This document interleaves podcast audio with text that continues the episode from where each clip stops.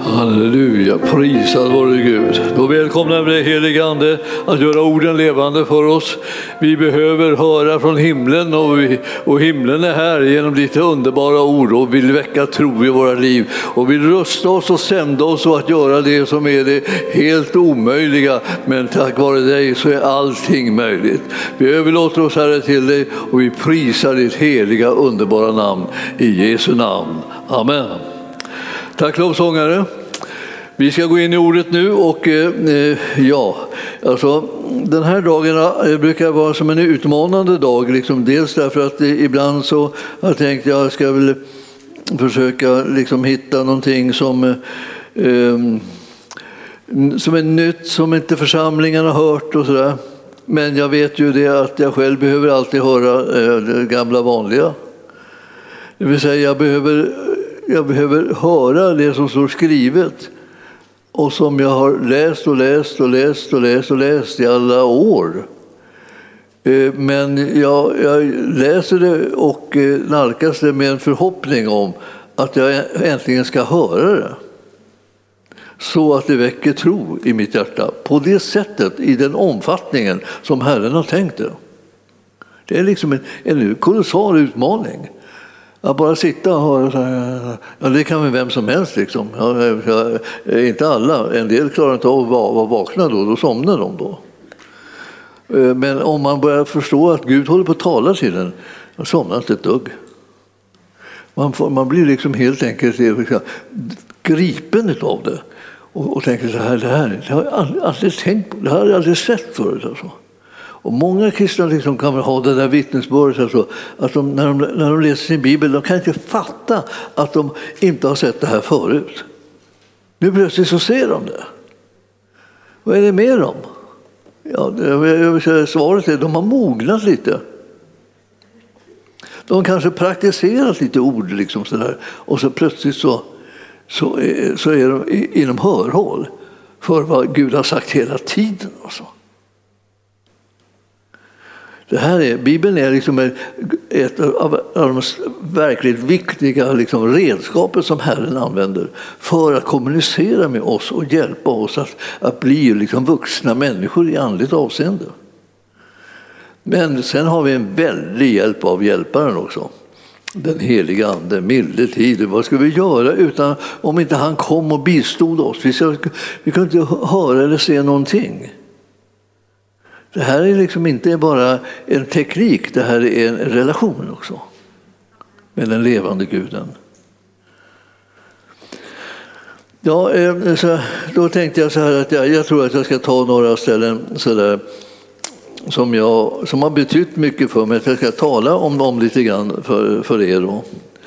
För om möjligt kanske de ska kunna betyda mycket för er också, vilket jag tror, hoppas och, och så. Men, men ni ska förstå att eh, när man tänker den där tanken, jag ska ta några bibelställen som har betytt mycket för mig, så börjar man märka att det här är inte klokt vilken, vilken liksom, arbetsuppgift jag ålade mig. Alltså, jag vet inte var jag ska börja eller sluta. Alltså, jag, jag brukar säga så här, varje bok som jag predikar ur i Bibeln så säger jag oj, det här är den bästa boken. Läs den, ni måste läsa den, den är fantastiskt bra. Va? Och sen har man hållit på så här nu i åratal och rekommenderat varenda bok. Liksom. Jag, eh, vad ska jag ta mig till? Hur ska jag kunna få ut ett litet bibelställe? Ja, det blir ju naturligtvis ett sånt här jättevanligt bibelställe, men ni förstår att om man följer det som står i ordet alltså, så blir ens liv revolutionerat. Alltså, det här är ju absolut ingen liksom, liten tråkig eh, upprepning av som man för 51 gången hör, utan det här är liv och kraft som en dynamit in i ens liv. Jag önskar att du ska upptäcka det. Man blir glad. Man känner sig liksom levande och allt möjligt så här. Ni vet. Och vet ni inte så kommer ni märka det nu. Alltså. Nu ska vi gå till eh, Matteus eh, 6 och 33. Och där eh, står någonting som jag, jag har ju fått några stötar, liksom ordentliga stötar i mitt liv, i det andliga livet. Men en av dem var det här med rättfärdigheten. Och, eh, och, och, när jag hade liksom förstått plötsligt att rättfärdigheten det var, ju, det var ju först och främst en gåva. Och sen, efter det att man har tagit emot själva gåvan, så är rättfärdigheten ett liv. Och, och, det är inte för att eh, få gåvan som det är ett liv, utan det är därför att man har fått gåvan som det blir ett liv. Och har man tagit emot gåvan så blir det liv. Så det är liksom inte bara prat, utan det är en träff kan man säga. Alltså han skjuter liksom en pil och den pilen träffar rakt in i ditt och mitt hjärta. Och så säger vi så, vi kan inte gå och säga så här, det har inte hänt någonting med mig. För det är precis vad det har gjort. Den där, den där pilen, vad kan vi säga, när det gäller det här med rättfärdigheten, den träffade mig liksom då jag var i, i ja, måste jag säga, någonstans i slutet av tonåren. Då, så. 20, 20 ja, 19, 20 sådär. Eh, och, och, och då, då, då började folk tycka att jag hade blivit konstig. Alltså, jag hade, hade ändrat mig på något vis. Innan dess så var jag så där otroligt målmedvetet liksom, och vakade över liksom att jag skulle eh, vara, framstå som en intellektuell och eh, ja, duktig person. Alltså, som behärskade det mesta som man kom i ens väg och, och, liksom, och skaffade sig massor med kunskaper på lager och, och allt möjligt sånt här. Men sen så kom den där pilen. Och den, den, den träffade mig rakt in i hjärtat och jag kunde inte, jag kunde inte vara likadan längre. Jag måste, ändra, jag måste ändra på mig. Alltså jag, var inte, jag ville ändra på mig. Alltså jag, alltså, jag, jag var helt enkelt liksom helt, helt förälskad i Jesus. Och jag tänkte jag måste följa honom så mycket jag orkar. Och vet att det var så skillnad liksom, att göra reklam för sig själv och sen göra reklam för Jesus. Det blev två helt, olika saker. Alltså, de så fåniga som att hålla på att göra reklam för sig själv, det, det, får man ju faktiskt leta efter. Men, men vi har nästan alla haft sådana perioder i livet. Och sen efter det så får vi liksom en pil i hjärtat av den kärlek som han har till dig och mig. Ibland så har vi gått omkring med den där pilen i hjärtat länge och inte märkt ens att den kom där. För vi var så väldigt upptagna med allting annat så det blev som ingen rum eh, för att uppfatta att han hade sökt oss, att han, att han älskar oss, att han, han vill förvandla oss, att han vill använda oss. Vi, vi var så upptagna så vi märker inte av det.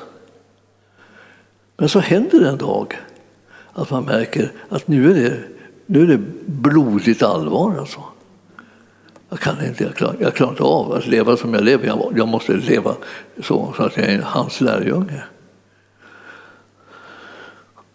Och det kommer jag ihåg min den svägerska som jag hade som sa, vad har du tagit åt dig sån?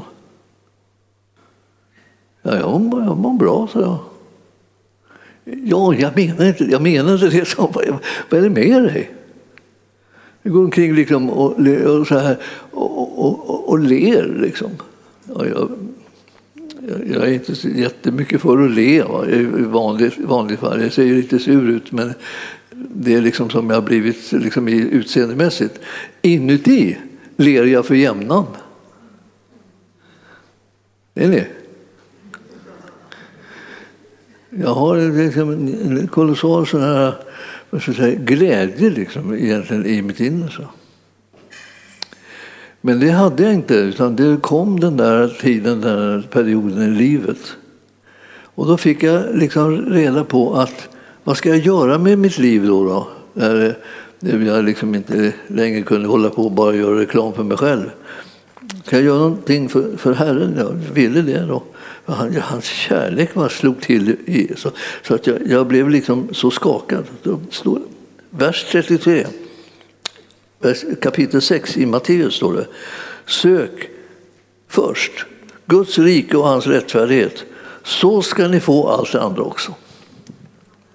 Jättebra. Vilken enkel, vilken enkel information alltså egentligen. Det är superenkelt. Liksom. Om, du, om du är intresserad av allt det här andra också, det är ju många som är alldeles för intresserade av det, skulle jag vilja säga. Men vi har ju den här perioden då man liksom tänker så här, ja men jag, jag vill inte bli efter, jag, jag, jag, får inte missa mig om alla andra blir välsignade, måste jag också bli välsignad? Och så, och så håller man på så här, jag och jag och jag och jag. jag. Ja, det, det var det som att det var slut med det när man mötte hans kärlek. Man blev så, man blev så gripen av den så att man liksom hade råd med eh, vad som helst. Man kunde låta bli, och, man kunde låta bli att hävda sig. Sen är det svårt att säga sådana här saker om sig själv för det är inte säkert att jag är färdig med den där processen. Alltså, kan hända. Men om jag inte är det så, så, så är jag säker på att Herren liksom jobbar vidare bara med mig och det brukar han göra. Men det här står det att vad ska jag söka först då? Liksom, hur ska jag kunna få balans i livet? Ja, jag söker först Guds rike och hans rättfärdighet. Så att det är där, alltså, det är nummer ett. Är det alltså. Och ni vet att det där istället har jag läst och det har jag hört liksom sedan barnsben. Ja, ingen, ingen, ingen upplevde liksom att, att, att det var något särskilt med det. Det var bara sök först Guds rike, hans rättfärdighet ska alltså andra tillfalla dig. Nästa vers. Ja, och så gick man till nästa vers. Gör er alltså in, inte bekymmer för morgondagen och den ska själv bära sitt bekymmer. Var dag har nog av sin egen plåga. Eh, det, det, det skulle göra stor skillnad om man slapp bekymra sig. Vi, vi, vi, har ju perioder i livet liksom nästan lite till mans alltså, då vi liksom blir nästan mästare på att bekymra oss. Många har fått en fruktansvärt stark utmaning att bekymra sig i de här tiderna när det finns en pandemi som man kan bekymra sig för. Men man kan ju också välja att, tro på Gud och söka Guds rike och hans rättfärdighet och så, så, så, så, för att få någonting vettigt att hålla på med. Herren, Herren har ingen plan eller någon tanke att du ska bekymra dig om pandemier. Utan han vill att du ska liksom söka först Guds rike och hans rättfärdighet så kommer du kunna fatta att han, han har ett beskydd och han har en trygghet som han har gett till dig genom att han bara finns och har älskat dig så, så att det finns hjälp för dig så att du behöver inte hålla bekymra dig ut ur liksom farorna med pandemier utan du, du bara, du bara sköter och liksom lite det tekniska sådär och sen är det inget mer med det och sen ägnar du dig åt att söka Guds rike och hans rättfärdighet. Det är värt att söka alltså. Inte att bekymra sig för pandemier. Nu är det ingen lek det här med pandemier. Men det finns ett folk som har fått ett uppdrag att göra något annat än att bekymra sig för dem. De finns, men vi behöver inte bekymra oss för dem, för det hjälper inte ett dugg. Däremot så är det så att om vi söker Guds rike och hans rättfärdighet då kommer vi kunna få ledning som hjälper oss att hitta vägarna som vi ska gå på för att vi ska kunna vara beskyddade och bevarade. För att vi ska hitta räddningen och utvägarna och lösningarna. Och då tänker jag, vad är det här nu då? Liksom, vi måste ju lyssna till myndigheterna. Ja, det, alltså det är den största myndigheten som vi har. Det det är han som är herre i Guds rike och det är han som har förmedlat rättfärdighet till de som inte var förtjänta av det. Vi, ja, och jag har gett er liksom, eh, under en tid eh, många hänvisningar till att ni ska läsa Psaltaren 91. Jag hoppas att ni har gjort det. Då har ni fått höra ord som ljuger. Alltså, om tusen faller vid min sida, tiotusen på min högra sida. Nu önskar vi inte att det ska bli så många som faller på våra sidor här. Men om det vore så illa att det skulle hända någon, att det skulle bli tusen hit eller tiotusen dit, så skall det dock inte drabba dig, säger Herren. Det där vet du, det tar koll på nästan allt bekymmer som man kan hitta på. Man blir inte heller sjuk av bekymmer. Men det är hemskt trist att hålla på med någonting som är fullkomligt verkningslöst. Ta emot det som Herren ger istället. Lyssna på vilken kärlek han har och vilken omsorg han har om dig när du läser 91, Psaltaren 91. Men här står det liksom bara liksom lite kortfattat. Alltså, Ta emot, sök Guds rike och hans rättfärdighet. Gör det. Prioritera det. Och, och, om du då så kommer in, då, då visar det sig att Herren säger, då kommer det bli en, en följd av det där. Då ska också alltså allt det andra ska ni också få. Ja, få allt det andra. Låter det som en bra deal? Man säger du? Sök Guds rike och hans rättfärdighet så ska ni också få allt det andra. Vad, vad, vad, vad, är det för en utmaning som vi får här? Alltså, utmaningen är att göra i rätt ordning. Sätt inte igång med allt det andra, utan sätt igång med Guds rike och hans rättfärdighet. Först. Ordet först, det betyder att det kommer före det andra. Långt före det andra skulle jag vilja säga. Och när man, när, man, när man möter vad Herren har i sitt rike och den kärlek som han har till dig och mig. Alltså, man, kan, man kan tycka att det, vad, vad är det för svårt att liksom fokusera på det? Det är egentligen det vi alla innerst inne vill. Vi vill, vill bli älskade. Alltså jag, jag, jag, jag är så tacksam till Gud alltså att, han, att han, han älskar oss i alla fall. Just det där att man kan koppla på i alla fall. Så oavsett hur det nu är då, så älskar han oss ändå. Sen visar det sig att han älskar vem som helst. Och eh, vem är det som tycker att någon är vem som helst då? Ja, det kan vara vem som helst som tycker det. Och, och sen om det är det man ägnar sig åt liksom, att tycka så här om varandra kors och tvärs, liksom, så här, då blir det liksom onödigt liksom, tungt i livet.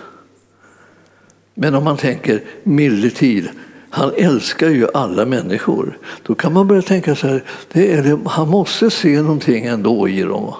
Någonting som är värdefullt. Alltså. Tänk om jag skulle upptäcka det. Och så händer det att jag gör det. Men jag menar, det finns mycket människor.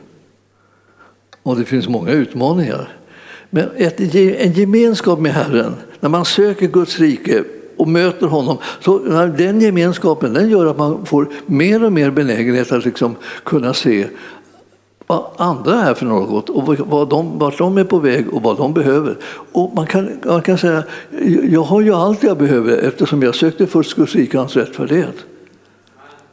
Och sen tillfaller allt det här andra mig. Vad, vad har jag, för, jag, har, jag har ingenting att jaga efter längre. Utom det att jag har en längtan att göra hans vilja. En längtan att bli till välsignelse för människor. Tänk, jag är inte säker att de märker det. Alltså jag, menar, jag vill ju gärna att de ska märka att jag vill välsigna dem. Men tänk om de inte märker det. Ja, jag får jobba på det, liksom, kan man säga.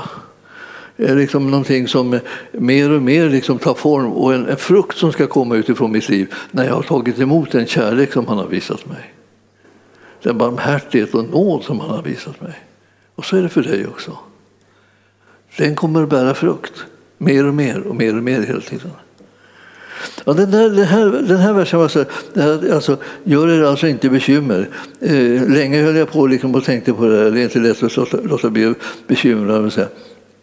Men ju mer jag såg på den där versen så såg jag ju att det, det står gör er. Ja, man märkte liksom, vem är det som håller på och gör, gör bekymmer här? Ja, vi själva. Det är vi som håller på och sätter igång dem, liksom, liksom pushar på dem så att det ska bli några, några bekymmer som tar fäste. Då. Och då är det för morgondagen, det vill säga sådana bekymmer som inte ens har inträffat, börjar vi greja med och försöker få fart på. Så det finns ju liksom saker, man måste säga, man, man, skulle kunna jobba på att behärska sig så att man inte drar in allt bekymmer. Dels det gamla bekymmer som var från igår och så liksom det som är idag. Och sen är det det bekymmer som inte ens har hänt ännu men som man kan ändå fantisera och föreställa sig att det kan hända. Och så drar man in det också. Då har man bekymmer både från, från i nuet och i gårdagen och i, i framtiden. Och nu går man nästan under av alla bekymmer som man har samlat på sig. Han säger Gör inte det. Gör er inte bekymmer. Det är inte ni som ska tillverka bekymmer. Vad ska ni göra då? Ni ska söka först Guds rike och hans rättfärdighet. Så kommer ni få det som ni behöver. Och det måste man ju ha en Gud som förmår. Ja, det är det vi har. Vi har en Gud som förmår. Alltså, allting är möjligt för Herren. Alltså. Det finns ingen gräns för det. Alltså, det, alltså, att lära känna honom mera det är det bästa liksom, beslut som man kan fatta. Jag tänker, och vara tillsammans med honom mera, alltså, det är det bästa och mest hälsosamma som finns. För då plötsligt får, finns det kraft där närvarande för att ta itu med saker som försöker hota och, och förstöra och bryta ner. Hos Herren alltså. Alltså han är ju svaret, han är svaret på de saker som vi behöver. Nu, var det ju så att jag skulle säga bara några bibelställen. Och jag ska säga att det finns, det finns andra bibelställen, det finns ett bibelställe som jag tycker är så här, också så underbart. Alltså. Och det, det, det är, det är Efesierbrevet 5 och 21. När jag såg det så fick jag liksom, liksom en sån tankeställare. Att jag trodde alltid att jag visste vad allting betydde liksom, när jag läste Bibeln på ett sätt. Alltså, rent ord, ord, bokstavligt att säga. Jag visste det, vad det betydde. Eh, och här står det underordna er varandra i Kristi fruktan. Och nu är det de här varandra, ni människor. Det säga, Män och kvinnor, unga och gamla, så här, liksom, underordna er varandra i Kristi fruktan. Och för att liksom, göra det liksom till en, en, någonting verk, verksamt så, så, här, så går man ner på det och så, så, så tittar man efter vad det är som ska underordna sig då, eh, då, det här varandra och vilka, vad är det för faktorer som ska eh, ske då i olika människors liv. Och då eh, är det tar det tar ett tag innan man kommer på det här att underordna er varandra betyder inte lyd mig. Alltså, eller att jag ska lyda någon som skriker lyd åt mig. Utan underordna er varandra betyder att man ska göra det ömsesidigt mot varandra. Men det var ju inte så hiskligt enkelt. Alltså, vad kan det betyda? Man kan inte stå där och skrika lyd. Var och en står och skriker lyd åt den andra. Underordna er nu då, säger man till den. Men det är du som ska underordna sig den andra. Ska undra. Och så, så håller man på så här. Vad, vad, vad är det där för något konstigt? Ja, alltså när det står, när det gäller varandra, det vill säga när det är den här typen av verb, verb som, har blivit, som uttrycks med underordna er varandra. Det är det som är liksom betydelsen. En ömsesidighet, då skiftar själva ordet i betydelse. Det skiftar. Alltså. Så att eh, det betyder tjäna istället för att eh, låta göra den andra till en tjänare mot dess vilja, liksom, som skriker lyd, som ungefär som du hade att göra med en slav. Men tjänandet är ömsesidigt. Det går an. Du och jag kan tjäna varandra ömsesidigt utan att det blir någon liksom dragkamp i det. Det går bra att göra ömsesidigt tjänande. Men att skrika lyd till, var, lyd till varandra går ju inte så bra. Det låser sig på något vis. Allting bara stannar upp och det blir liksom en, liksom en återvändsgränd som man hamnar i. När jag såg att det var så, då tänkte jag så här, när jag, läste, jag har läst det här, för att jag, jag har ju vikt mycket människor i mina dagar. Ja, när jag läste det här eh, så, så, så jag brukar låta hustrurna läsa eh, den här texten. Ni hustrur, underordna er era män. Och, och, om det fortfarande skulle liksom ligga i kategorin ömsesidighet så, så, så, betyder det liksom att hon ska göra det från sin sida, det vill säga tjäna sin man med sina gåvor och sin, sin person. Eh, och han ska göra det mot henne. Och då tänker man, ja, det här är lite långsökt. Ja, men det står ju att, det står ju att hustrun ska underordna sig. Ja, visst. Och när man läser om mannen så, så står det så här, det är mannen som ska älska sin hustru. Det står inte att hustrun ska älska mannen. Vad skönt då, tänker någon hustru. Jag slipper liksom ha dåligt samvete för att jag inte älskar den här typen. Okay. Men så var det inte alls meningen. Utan meningen var liksom det att, att eh, båda ska göra båda sakerna i förhållande till varandra. De ska, dels ska de tjäna varandra, både mannen och hustrun, och dels ska de älska varandra, både mannen och hustrun. Det här är frågan om en, en ömsesidighet. Och då kan man säga, hur, hur, hur, hur får du till det? Och när jag, när jag, när jag liksom läste det här och studerade på olika ställen så såg jag här att just den här, eh, den här konstigheten med att det liksom skulle, hustrun bara skulle göra en sak och männen skulle bara göra en sak. Och, så alltså, eh, och, och det här konstiga att liksom, hustrun skulle underordna sig sina män eh, som ni underordnar er Herren också till råga på allt. Va? Så det skulle vara en gudomlig underordnande, liksom. det skulle vara nästan som en nästan kryp. Alltså, ungefär så. Men nu är det så fint liksom med det här att, att i vers 21 underordna er varandra i Kristi fruktan. Och sen står det då liksom i, i liksom en, en bibelöversättning har, liksom det här, har den här grundtexten. Liksom. Ni hustrur, era män. Alltså det, vill säga, det står inte underordna er, era män, utan det står ni hustrur, era män. Vad, vad, vad, vad, då, vad, vad tog verbet vägen?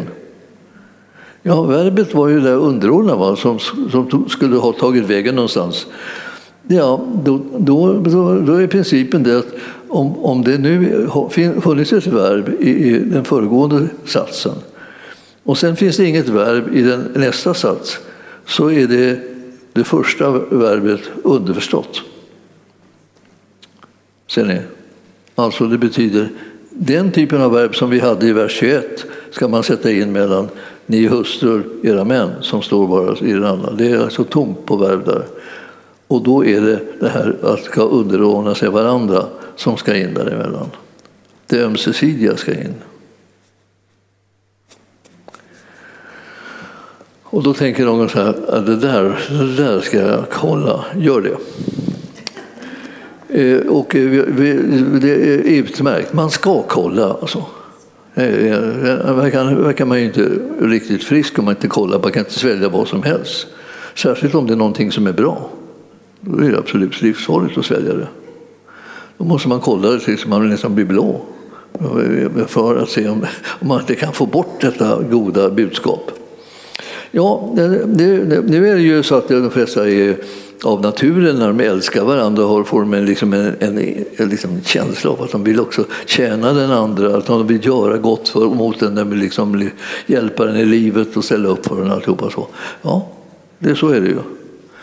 Eh, eh, så att det här att ni hustrur underordnar er, er varandra eh, det är liksom ett sätt att liksom bara visa att man, man tjänar den andra och vill dess bästa och främja den andres liv. Och eh, eh, det bör man ju ha hjärtat fullt av, en sån önskan, när man ingår ett äktenskap. Annars bör man tänka sig för en gång till. Sen var det så här att ni, ni, ni män Älska era hustrur så som Kristus har älskat församlingen och offrat sig för henne. Som mannen han ska gå till ytterlig gräns för att kunna tjäna sin hustru så som att han lägger ner sitt liv för henne. Det är någonting helt annat än att han skriker lyda till henne liksom, när hon dyker upp. Utan det, det, liksom, utan det här är något slags tjäna som är Och att vara en tjänare, det är det som är det kristna livets innehåll. Man ska, man ska vara en tjänare. Och det här att vara en tjänare, det är det som Jesus håller på att lära ut till sina lärjungar. Han är, han är den, den verkliga tjänaren. Och när vi tittar på honom så lär vi hur man, hur man tjänar. Och han är en sån där som lägger ner sitt liv för den som man älskar och tjänar förstås. Det är svårt att lägga ner sitt liv för någon som man inte älskar. Men om man älskar så, så, så, så ligger det liksom nära att man skulle kunna tänka sig att man ska ge sitt liv för den. Kanske först bara liksom rent teoretiskt, men ändå. Men så är, kanske är det en sån dag som man behöver, och det är precis det som man får göra. Men jag skulle vilja säga till dig att när du läser det här så tänk på liksom att det här är en sak som handlar om ömsesidighet. Det är självklart att hustrun ska tjäna sin man.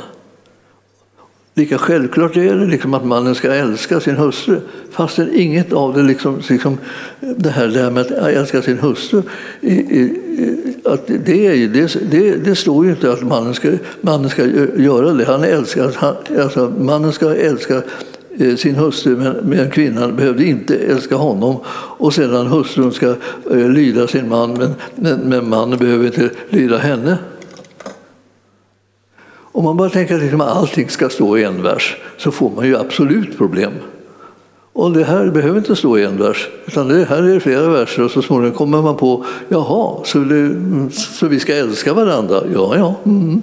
Så vi ska tjäna varandra? Ja, ja, just det, just det. Just det.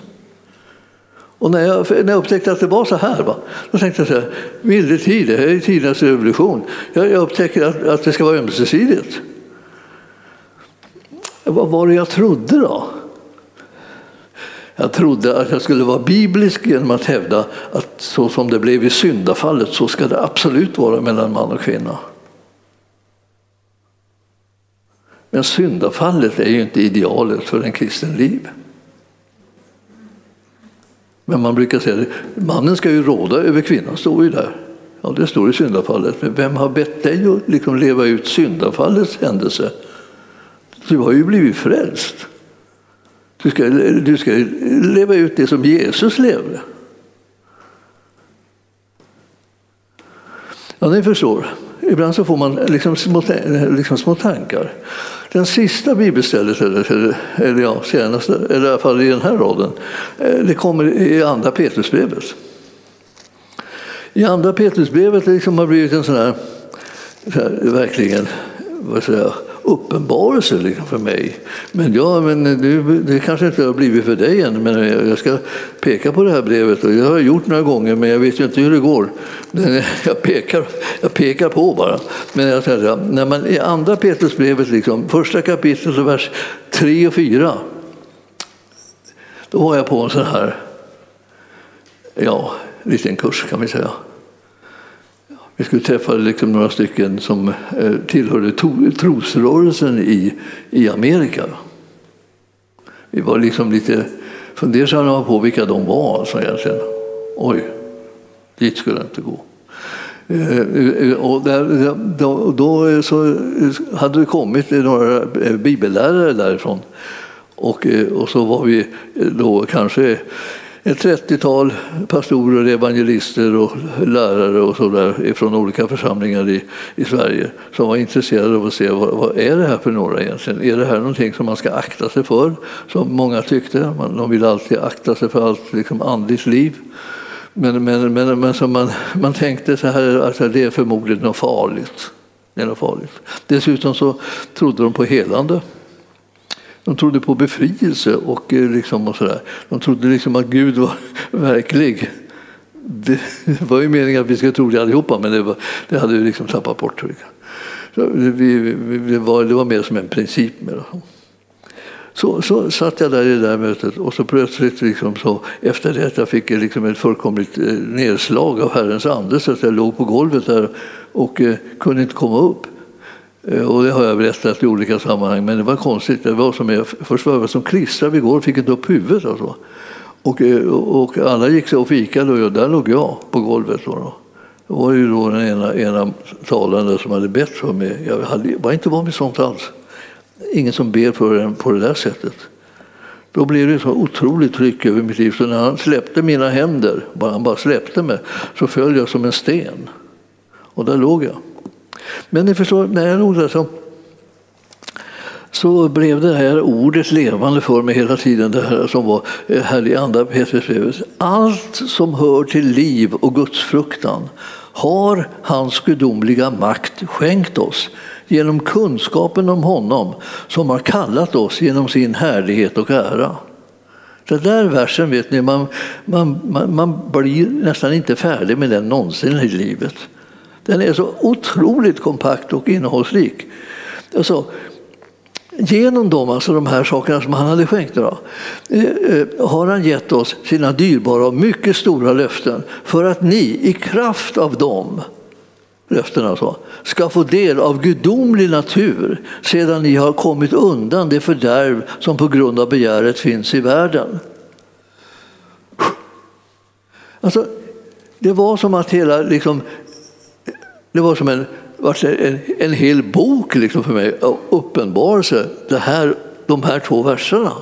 Jag tänkte, det här, är, det, är, det, är det möjligt alltså, att Herren går och har gjort det här för mig? Det står ju, det står ju att det är helt fantastiskt, gränslöst, ofattbart stort har han bara gett till mig utan att jag har liksom förtjänat det.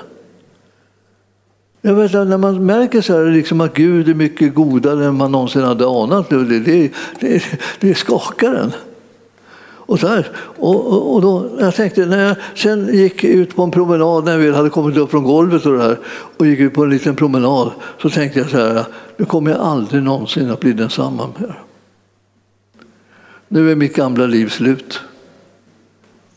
En jättekonstig, definitiv känsla. Liksom. Det är bara slut. Det kommer aldrig bli detsamma mer. Jag kommer, jag kommer aldrig liksom vara den som jag var. För, för nu har jag sett någonting av Guds oerhörda kärlek och godhet och generositet. Alltså. Och han har gett mig livet alltså, gränslöst.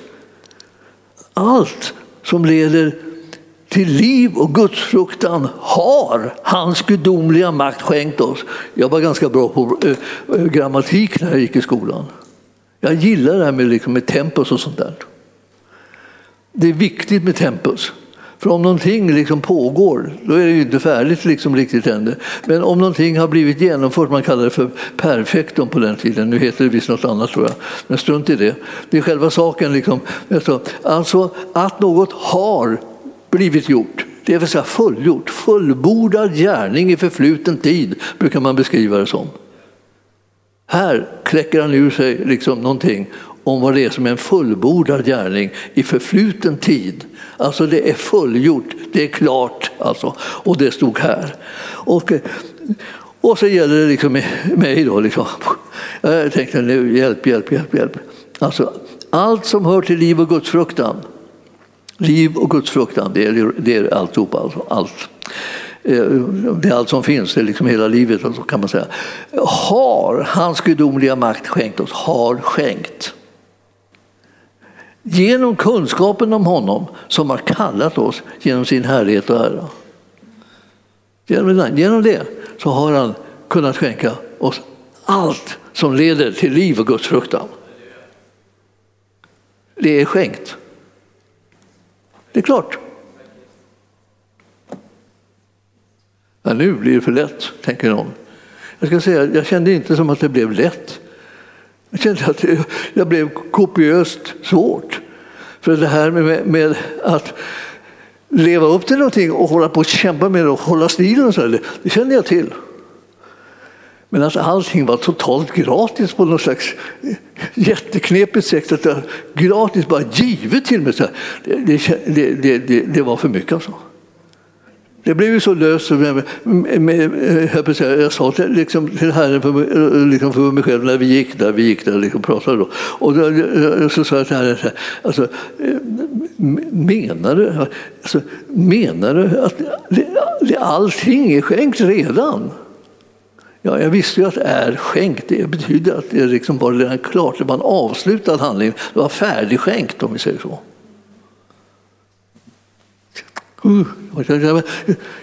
Menar du? Alltså, och jag vet inte hur ni har det med Herren, men när jag börjar ställa frågor så här som han har redan gett svar på, säger han ingenting.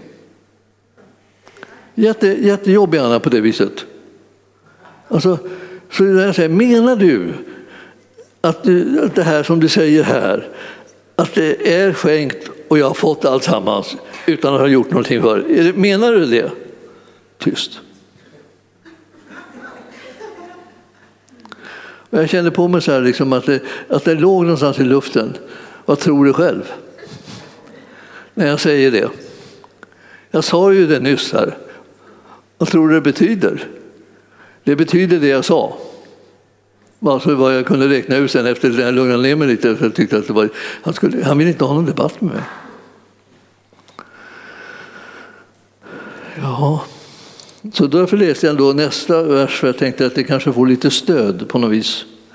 för min mer komplicerade, arbetsamma eh, inställning till de här sakerna. Genom dem, de här löftena då, har han gett oss sina dyrbara och mycket stora löften. Det var inte löftena som det här syftade på, det var ju det som, han, det var det som kunskapen om honom förmodligen. Ja, genom dem så har han skänkt oss sina dyrbara och mycket stora löften för att ni i kraft av dem, det vill säga löftena, ska få del av gudomlig natur sedan ni har kommit undan det fördärv som på grund av begäret finns i världen. Vad är det fördärv som på grund av begäret finns i världen? Arvsynden. Vi har kommit undan arvsynden. Och, det, och den som jag inte ens har trott på. Ja, du har fel. Arvsynden det är en av orsakerna till att Jesus måste dö. Kanske den allra främsta orsaken. Att vi var liksom döda invärtes och inte kunde ha gemenskap med Gud längre. Därför visade upp hans gemenskap, Adam och Eva, och så följde de ormen istället. Men, ni vet, det där har ni läst. Men ni förstår att det står här att vi har, vi har fått del av gudomlig natur, alltså vi fick en ny natur. Och den gamla naturen alltså, alltså, som vi hade, som var en del av fördärvet, eh, och på grund av begär så finns den ju i världen nu. Den naturen, eh, den, den, den har vi alltså kommit undan. Det finns ingen möjlighet att den har makt med oss som har fått del av gudomlig natur. Alla vi som blir födda på nytt, vår ande blir åter levande. Och vi, får, vi blir en helig andes tempel. Ni vet. Och mörkret har ingen makt med oss längre. Eftersom vi har blivit ljusets barn. Vi har en fenomenal förmåga att genom det ljus som vi är omintetgöra göra mörkrets makt. Hur? Alltså, hur i, ja, hur i all världen ska det, går det egentligen till? Genom att vi är de vi har blivit födda till.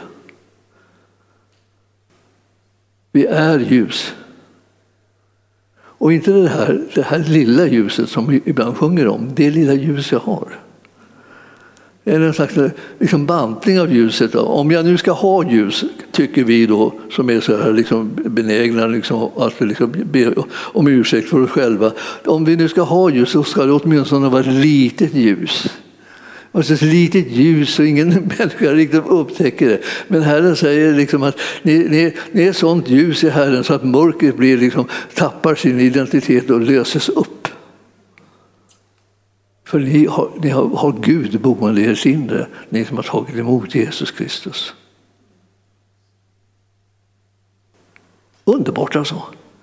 Alltså jag menar, eh, knepigt också knepigt därför att liksom, det plötsligt är det knepigt det här som är gratis.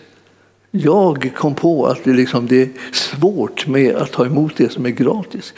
Jag tycker mycket lättare att ta emot någonting som är jättesvårt, trassligt och bökigt och sådär. Oh, nu fick jag någonting att bita i. Men för många av oss är sådär liksom, får jag för lite, laga lite regler, oj, oj, oj, då håller jag lagar och regler så det lånar om mig. Så. Men gratis, vad är det för slarv? Ska människor bara göra hur som helst och bara, liksom bara, bara, bara ska, någon ska väl hålla dem i nacken, liksom. någon ska väl styra dem dit på rätta vägen. Någon ska väl hålla, ja, du vet att det där, det där som man ska styras med, och så, det, det, det, det sker nu på, från ett annat ställe än bara liksom med massa liksom skrik på lyd och böj dig och, och följ mina instruktioner. Så. Utan det, det, det händer någonting inuti dig. Du älskar honom tillbaka och gör hans vilja av ren kärlek till honom. Det är det som är det starka. Guds kärlek till, till Herren springer fram liksom. Därför att han har älskat oss så, så vi kan inte hålla det tillbaka. Jag tänker, jag måste få följa honom. Jag måste få göra hans vilja. Jag måste få förhärliga hans namn. Jag, jag tänker lägga ner liksom mitt liv för det. Att åh, jag ska ta emot all hjälp jag kan få. Och det är massor med hjälp som man kan få. Om man har ordet och man har den heliga Ande. Alltså en suverän hjälp att, att liksom följa Jesus. Inte för att bli godkänd, utan därför att man är godkänd. Jätteviktigt. Vi har lekt bakvägen, liksom, gått tvärt, tvärtom. Vi tror att vi måste hålla, hålla, hålla allting bara för att vi ska bli godkända. Så är det så att det är om vi är godkända som vi kan hålla allting. Då har vi fått tillgång till all den kraft och all den välsignelse som kommer genom den heliga Ande som har flyttat in i våra hjärtan. Han är din styrka och din kraft. Han kommer dessutom över dig när du blir andedöpt och smörjer dig för olika förmågor och gåvor och saker som du kan använda för att förhärliga Herrens namn. Det hela är en fullkomligt övernaturlig kärleksgärning från Guds sida till dig. Och du blir liksom inte dig lik. Va? Därför att du har plötsligt en egen maskin som bara älskar att göra Herrens vilja istället för att du har gått omkring och bara pressat dig hit och pressat dig dit. Det är ingen slarv att göra Guds vilja. Men det är klart att det leder ju inte till att du blir godkänd. Du blir godkänd därför att du tror på vad Jesus har gjort för dig. Och det, det här, när jag fick klart för mig det här, då, då blev livet annorlunda. Jag vet att många tyckte att det var misstänkt, misstänkt med sån här godhet. Men då var de inte så vana vid Gud, då, då för att han är god. Han är alltigenom god, så det kan ju tänkas att de har missat det. Och då missar man ju också det här livet, för då får man ingen drivkraft till det. Kristet liv, det är ett liv som är drivet av kärlek som man har mött hos Gud.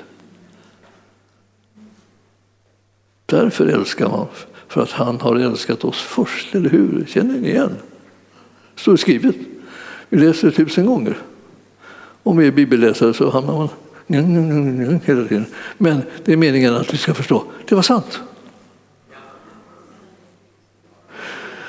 Ja, det här, eh, nu är det här bara ett litet smakprov kan vi säga då på, på vad man kan fästa sig vid när man tittar i Bibeln.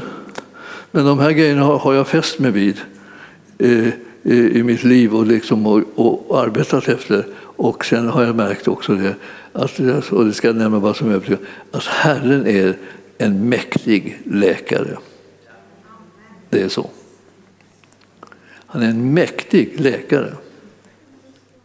Och han är en villig läkare också. Så det är inte så att åh, jag får se om du ska få, få någon hjälp med din sjukdom eller ditt lidande. Får se, får se. Får se, beror på hur du lever. men det är, inte det är precis samma sak, det är en fullkomligt gratis gåva. Det är en kärleksgåva till dig och mig. Och vad ska vi tänka då? Ja, vi måste tro honom om gott. Det är väl det där det sitter någonstans hela tiden. Och vi är så, vi är så, så vad ska jag säga, ovana ibland att tänka liksom goda tankar i situationerna. Utan vi tänker liksom bekymmersfulla och, och liksom nedbrytande och skrämmande tankar och, och fruktansvärda rykten och, och, grejer som man får höra. Hur ska det gå och vart kan, var kan det här, hur ska det här sluta? Och så. Eh, den som går med Gud, med den kan det inte sluta annat än på ett bra sätt. Oavsett hur länge den befinner sig här på jorden. Alltså det är inte så att döden har försvunnit ur, här från jorden utan det är bara det att vi, vi är här en viss tid för att göra någonting som Herren har tänkt att vi ska. Och eh, sen, sen är fortsättningen i, i himlen, evigheten så att säga gränslöst utan någon död överhuvudtaget närvarande. Det är det som vi får i himlen, inte här på jorden. Men vi får möjlighet att betyda någonting här på jorden. Och jag vill säga till dig, sök det. Sök inte massa fruktan och omöjligheter och konstigheter som har låst dig på något vis. Sök möjligheten att få bli det som Herren har tänkt, någonting gott som Herren har tänkt för ditt liv. Vad är det han du vill att du ska göra medan du är här? Så du inte bara liksom håller på med någon slags pausmusik som inte leder någonstans. Liksom. Utan du ska, få, du ska få tag i det som är hans vilja med dig. Ibland så vet människor runt omkring dig mycket väl vad, du är, vad som är hans vilja med dig. Om du frågar dem någon gång så, så kanske de kommer att säga liksom en del saker som du tycker är, det är väl inget särskilt med det. Och så kanske det är precis det. Fast du inte satt värde på det. För det, det, det låg liksom lite lätt för dig att vara på det här sättet och göra som du gör. Men för en annan skulle det vara jättesvårt och tungt därför de har inte just det där i sig. Så därför så tycker man bagatellisera, men det är väl ingen konst, det kan man ju vem som helst säger man då. Om någonting som vem som helst inte alls kan. Man behöver lära känna liksom de, de gåvor som Gud har lagt ner i ens liv för att man ska förstå att det är de som jag ska odla mest. Om jag vill göra hans vilja, och det är det jag vill. Jag vill söka först Guds rike och hans rättfärdighet. Då kommer också allt det här andra som jag längtar efter också, tillfalla mig. Himmelske Fader, jag tackar dig för att du är så god.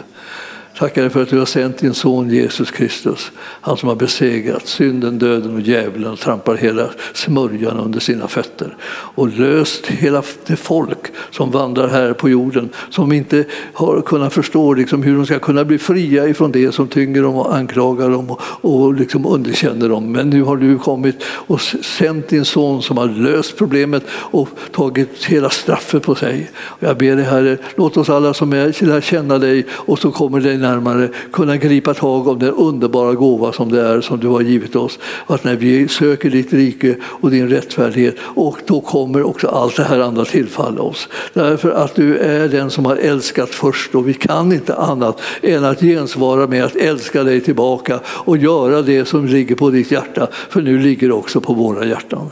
Vi prisar dig för det Herre, vi har upp våra händer och vi ärar dig för att du är god över, all, över alla gränser. Ingen är som du. Och vi vill bara tjäna dig och förhärliga ditt namn här på jorden. I Jesu namn ber vi, i Jesu namn. Och församlingen sa